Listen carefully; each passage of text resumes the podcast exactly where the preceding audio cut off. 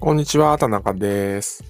え、今回はデザインセンスを言葉で理解するということの効用についてお話をしていこうかなと思います。まあ、効用、効き目ですね。どういういいことがあるのかみたいな話ですけれども、え、デザインセンスっていうものは、あまあ、人によってね、え、言葉の定義が違うっていうところがあって、ここら辺はっきりしないと、あの議論がすれ違いますねっていうところは、このね、あの音声のシリーズでもお話しさせていただいてると思いますし、僕はいろんなところで話をしてるんですけど、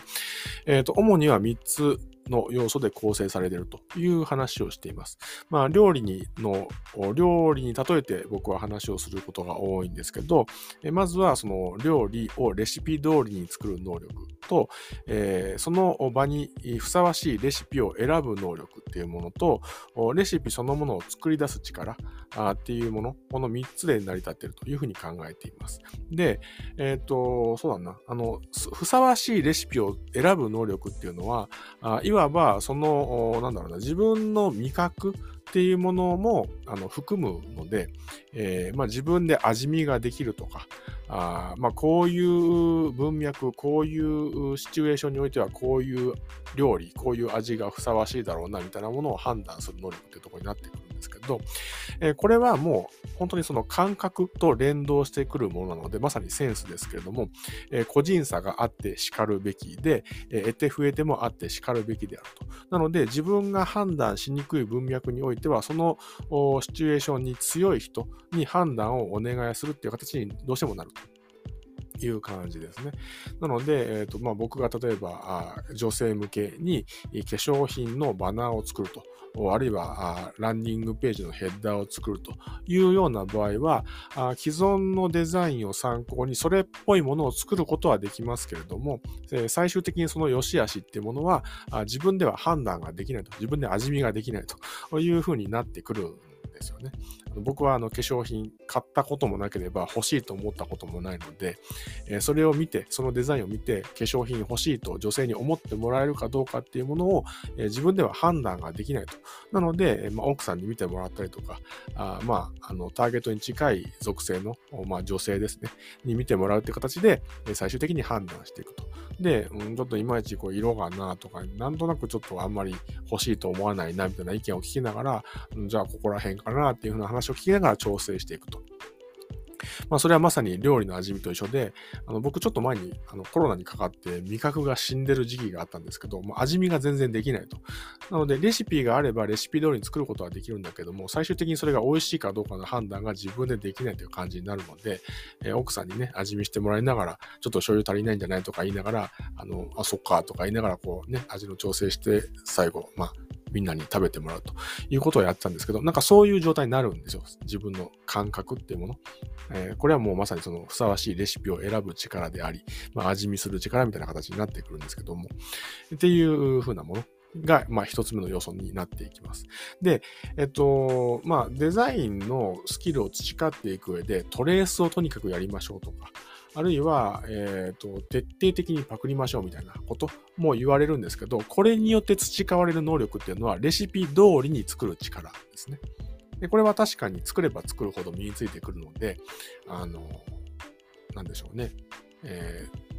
たくさんのデザインをトレースすれば、たくさんのデザインのデザインをパクれば、あいろんな作り方が理解できるようになってくると。このデザインはこうやってこうやって作ってるんだろうなっていうことの見当がつくようになってくるってことなんですけど、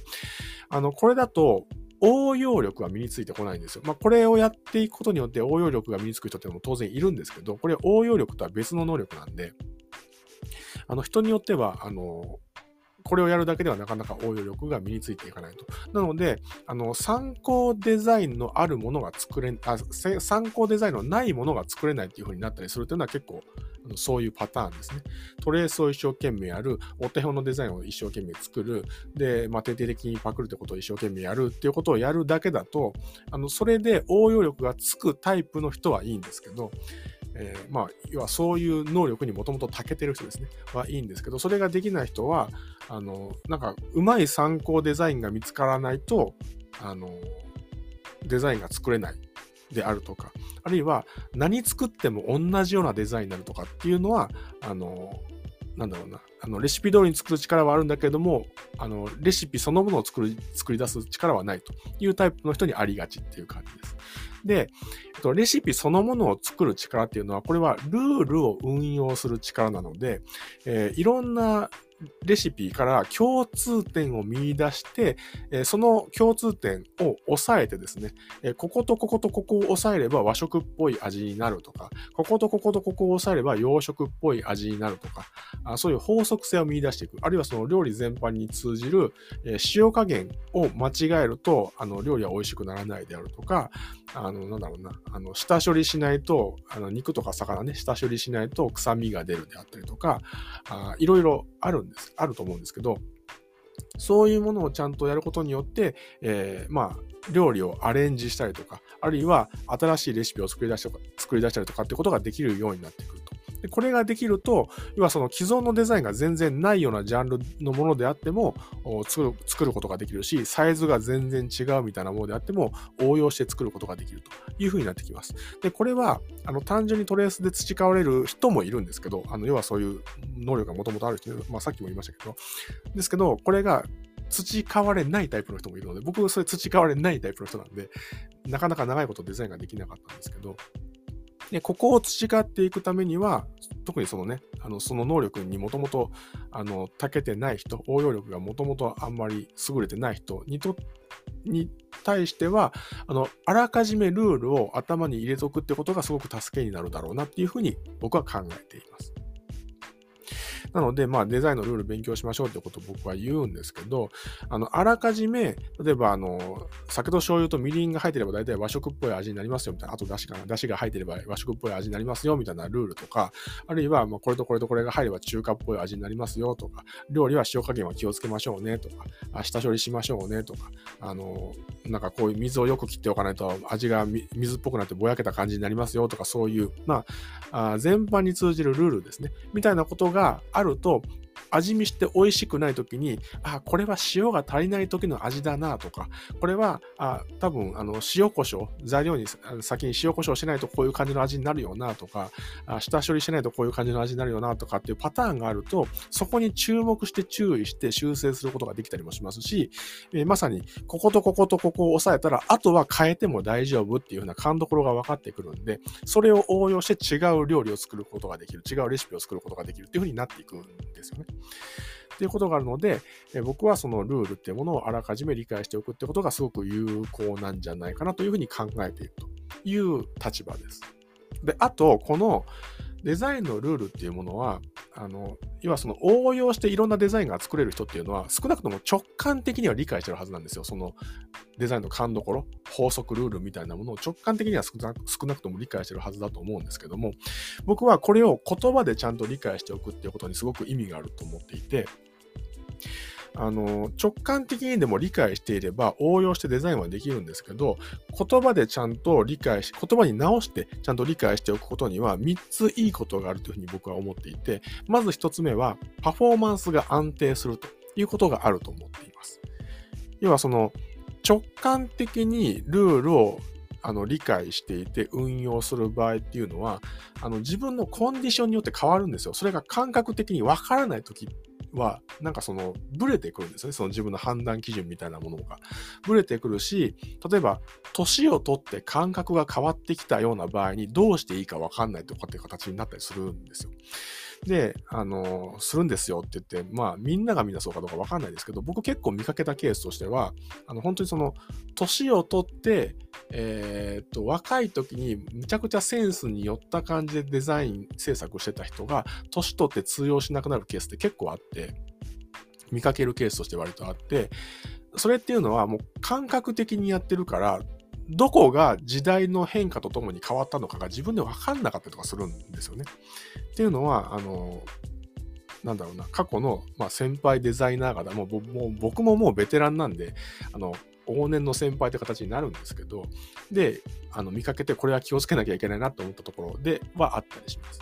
あの、センスで仕事してると、こういう落とし穴があるんだな、みたいなことを思った瞬間ですね、があって。で、ここをあの言葉で分解してると、あ、ここの領域はもう自分はやんない方がいいな、みたいな基準あのその判断もしやすくなってくるっていうのもあるし、で、まあ、さっきも言いましたけども、パフォーマンスが安定してくると。言葉で理解してるんで、これとこれとこれをや抑えればあデザインは成立するっていう感じで理解してると、あの息長く仕事ができるんじゃないかなと思うし、自分がやれる場所とやれない場所っていうものも割とはっきりしてくるんじゃないかなっていうふうな気がしています。パフォーマンスが安定すると。で、二つ目として、え人にそのデザインの価値が説明できるっていう風な良さがあるだろうなと思っています。まあ、パッと見まとまってるんだけれども、あの、機能しないデザインとかあっていうのはあったりするんですよね。あの、これは結構その、お客さんからも聞くことが多いんですけど、パッと見綺麗にまとまってるんだけど、なんか違うんだよな、みたいな、商品の良さが伝わらないとか、商品の魅力が伝わらないとかっていうことな、っていうのはままあって、あのー、なんかそれっていうのは、えー、これこれこういう根拠に基づいて、えこの優先順位でこのデザインは構成されてますよみたいなことが言葉で説明できると分かったりするんですよね。っていうのもあるし、あとそのお客さんってやっぱり素人であることが多いので、デザインの良し悪しって一定以上やっぱ分かりにくかったりするんですよ。分からなかったりするんですよ。なので、あのパッと見まとまって見える。で、2つデザインがある。どっちがいいのかが直感的にわからないみたいなことっていうのはやっぱりあって。っていう時に、これはこのあの、ここを配慮してこういう配置にしてるんですよ。こういう理由があってこういう色にしてるんですよ。みたいなことがちゃんと言葉で説明できると、そのデザインがどういう配慮がなされているのか、どういう目的を持ってデザインされているのかってことがわかるので、その価値が理解しやすくなってくるということがあったりします。